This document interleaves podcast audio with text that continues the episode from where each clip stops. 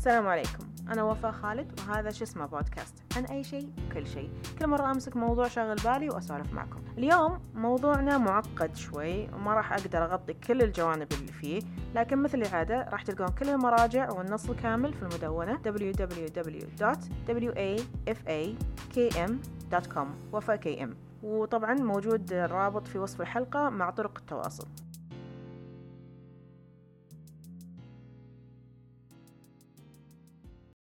المجتمع ما هو قياس. لأنه يأخذون من آه، نظرة محددة. يعني مثلا وإيش النظرة المحددة هذه؟ النجاح بالعمل أكثر شيء يعني يعتبرونها هذه ناجحة. مم. بالمجتمع. إذا ما يعرفون يعني خلفية ما عندهم خلفية عن حياتها الأسرية والاجتماعية يبنون على العمل.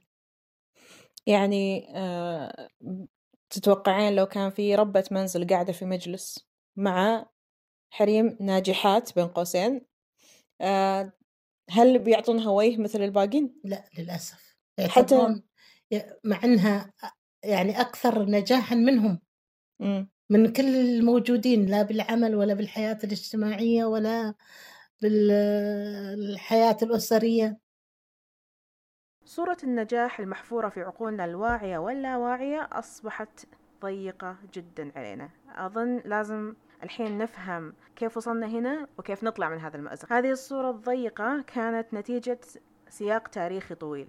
خلنا نختصره مع بعض.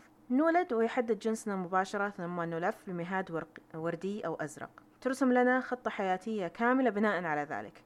نكبر فندفع داخل قالب معين تحدده جيناتنا والعادات والتقاليد ورغباتنا الشخصية والصورة المتجددة للنجاح في العالم. من هي المرأة الناجحة؟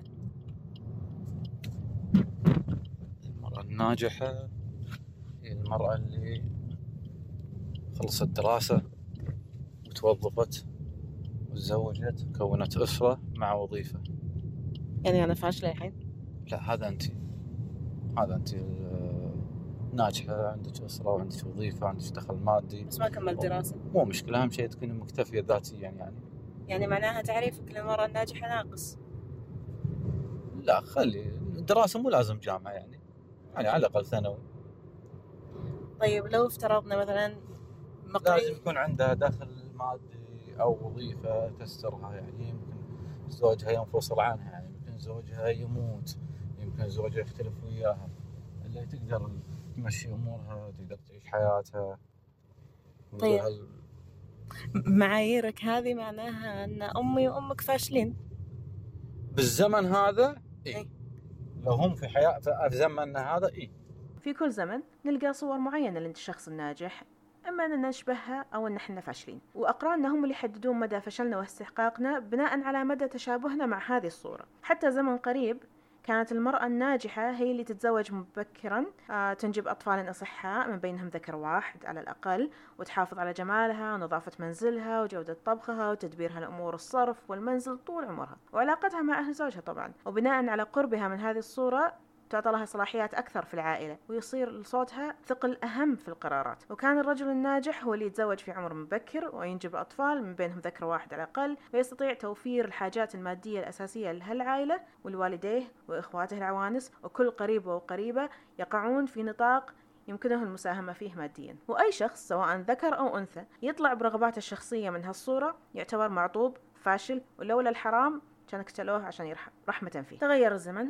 دخلت نماذج جديدة بدأت تكسر هذه الصورة ودخل التعليم ثم دخل تعليم الفتيات. بعدين تطور الموضوع صارت الأنثى تستطيع توفير الماديات حق نفسها وعائلتها. إن أحبت عن طريق العمل بنفسها في خيارات محدودة. ثم كثرت الخيارات مع هذه مع توسع نطاق الدراسة ورغبة الأهل في تقريب أولادهم وبناتهم لصورة الناجحون الجديدة. ومثل كل زمن كان المسمار اللي يطلع عن الصف يضرب على رأسه ليعود له صاغرا وكان حرص الأشخاص على قربهم من هذه الصورة وحرص الأهل على تقريب أبنائهم لها كافيا لصنع صورا محددة جديدة للنجاح. وهذا خلق لنا صور جديدة للتطرف ضد الخيارات المختلفة عنها واعتبارها فشل. في هذا الزمن صورة النجاح للمرأة أصبحت محددة جدا وواضحة جدا. تكتب فيها المقالات والدراسات. لازم تكون متفوقة في دراستها جميلة تعمل في وظيفة برجوازية متزوجة لها أطفال لكن إنجابهم لم يؤثر على هيئتها الخارجية. مبتسمة دائما سعيدة رقيقة جدا في نفس الوقت قوية. منزلها شديد الترتيب والنظافة وراتبها يستطيع تحمل كل أساسيات الحياة لعائلتها وكل الكماليات التي تثبت أنها من طبقة معينة تنتمي لها أو تريد الانتماء لها. ومتواضعة مكياجها دائم لكن غير ظاهر وزوجها يعامل في منزله كشهريار. يريدونها. مكر مفر مقبل مدبر معا كجلمود صخر حطه السيل من علي. المفترض المتعارف أكثر شيء في المرأة إنها ما تحط نفسها أولا. إن لازم تحط كل الناس بالإضافة إلى المجتمع قبل نفسها. بعدين بعد ما تسوي كل هذا تحط تحط قرار لنفسها إيش تبغى إذا قدرت تتوفق بين بقية الأشياء. رغم كل المتطلبات سابقة الذكر عندما تقدم سيدة على اتخاذ خطوة في العمل خارج المنزل أول سؤال يوجه لها هو كيف يمكنك المحافظة على منزلك وعائلتك ومصالحهم وتوازن حياتك؟ بينما ما حد يوجه السؤال للرجل عادة. وعند عمل مقابلة صحفية أو تلفزيونية مع سيدة ناجحة في مجالها لابد يكون أحد الأسئلة كيف توازنين حياتك العائلية والعملية؟ بينما لا نرى هذا السؤال في المقابلات التي تكون لرجال ناجحون في مجالهم. في دراسة سنة 2006 طبعا المراجع موجودة مع النص في المدونة الموجود رابطها في وصف الحلقة. الدراسة اللي قلنا في سنة 2006 لاحظوا أن نصف النساء في العينة يعرفن النجاح بأنه التوازن والنصف الثاني توزع تعريفهم بين الرضا وجودة العلاقات في حياتهم.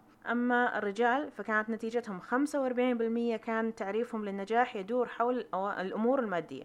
و30% تكلموا عن جودة العلاقات و5% بس اللي أتوا على ذكر التوازن. طبعا ما راح أدخل في تفاصيل الفرق بين الرواتب في الرواتب بين الجنسين عند تقديم نفس العمل ولا عن السقف الزجاجي ولا هذه المواضيع مرة معقدة الحين بس إحنا نفكر في موضوع بسيط. طيب ماذا عن السيدة اللي قررت تكون على طبيعتها؟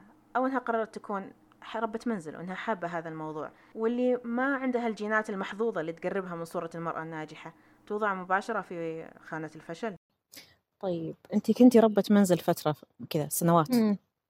هل حسيتِ إن المجتمع ينظر لِك كفاشلة لأنِك ربة منزل؟ لا لأني كنت ربة منزل ناجحة. نقدر نشوف كيف تعمل هذه الضغوطات والتوقعات الحديثة بوضوح في المجالس الكبيرة. فتلك المعلمة تستطيع أن تحتكر الحديث في المجلس وهذه المديرة تفرض رأيها وتناقشها. ورائدة الأعمال مثيرة للاهتمام ويستمع لها الجميع. بينما تجد ربة المنزل أو المتفرغة للأمومة أن رأيها مهمش. من السهل مقاطعتها حين تحاول الحديث. إن سمح لها ذلك ولا يتم توجيه الحديث لها إلا أن أصبح الموضوع عن الطبخ أو إزالة البقع. وربة المنزل للأسف مظلومة مجتمعنا. دائما يعتبرونها أنها فاشلة لأنها ما حققت آه، آه، بالعمل أو بالحياة الاجتماعية أو بالمادية أو غيرها. حتى لو كان هذا اختيارها. حتى لو كان اختيارها. يعني حتى لو هي كانت تقول أنا يعجبني إني أنا أكون ربة منزل وأبي أقعد ويا عيالي ما يرضون عن هالمجتمع؟ لا يعتبرونها حجة لفشلها والأسوأ عندما تكون هذه الصورة عن ربات البيوت موجودة عندما يعتبرون نخبة المجتمع واللي يفترض أنهم منفتحين العقل على الآخرين وأفكارهم وحياتهم من أبسط الأمثلة أن تكون صفة ربات البيوت مع صفة انفصاف المتعلمين كنموذج الأشخاص الذين يسهل إقناعهم بالمؤامرات والخرافات. وكأن مجرد اختيار السيدة أن تكون ربة منزل يجعلها تلقائيا أقل منزلة عقلية وثقافية من الآخرين. أنا وجدت هذا الوصف في مقال للدكتور ياسر عبد العزيز في صحيفة الشرق الأوسط عدد 15413 بتاريخ 8 فبراير 2021 اسمعوا معي.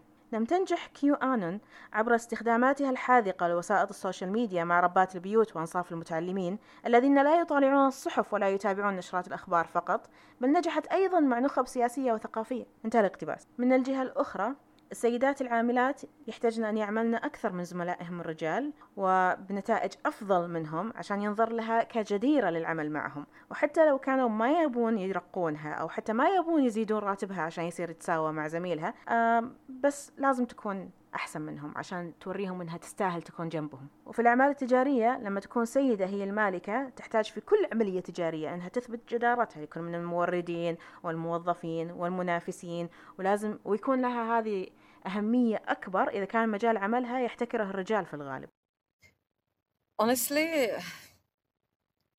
someone who goes to bed who can't wait to wake up the next morning and is excited mm. for the day.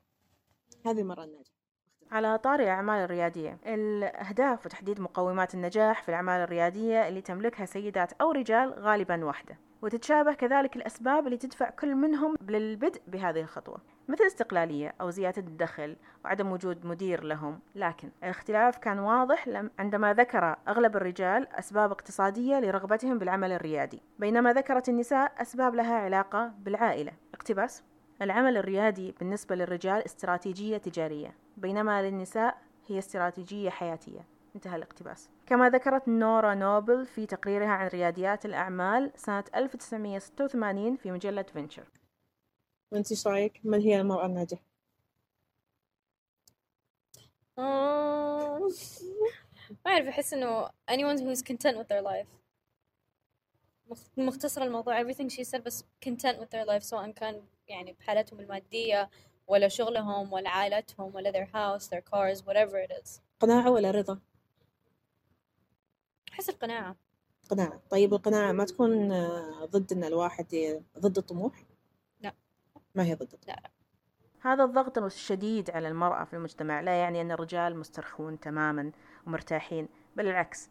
كل ضد من هذه الضغوط تلقاه ضاغط على الرجال. فالرجل إن كان قنوعا ولا يسعى للتطور الوظيفي أو العلاوات أو المناصب يعتبر متكاسل. وإذا كان لا يريد بدء عمل خاص به وسعيد بوظيفته وسلمه الوظيفي المتوقع يعتبر عبدا للوظيفة.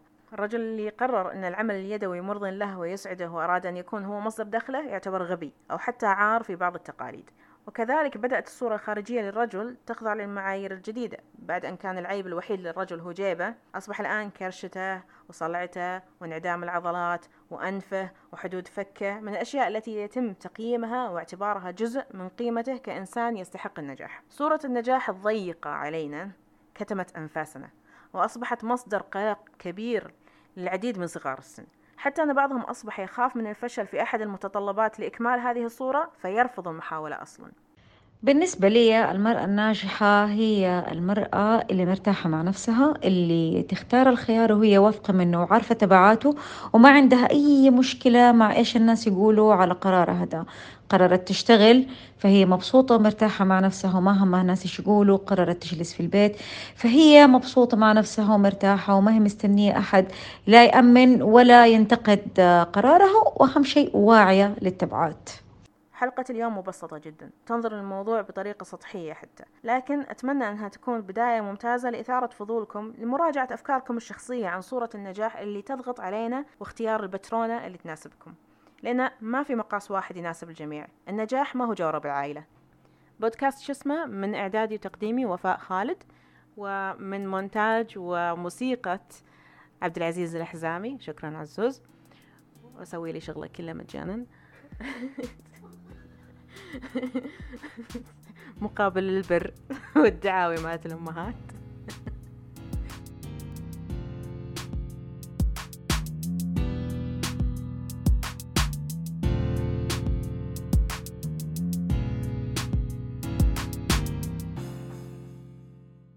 خلوني بس أخلص. طيب نام. تعال نام هنا تعال. بس بدون صوت الله يخليك.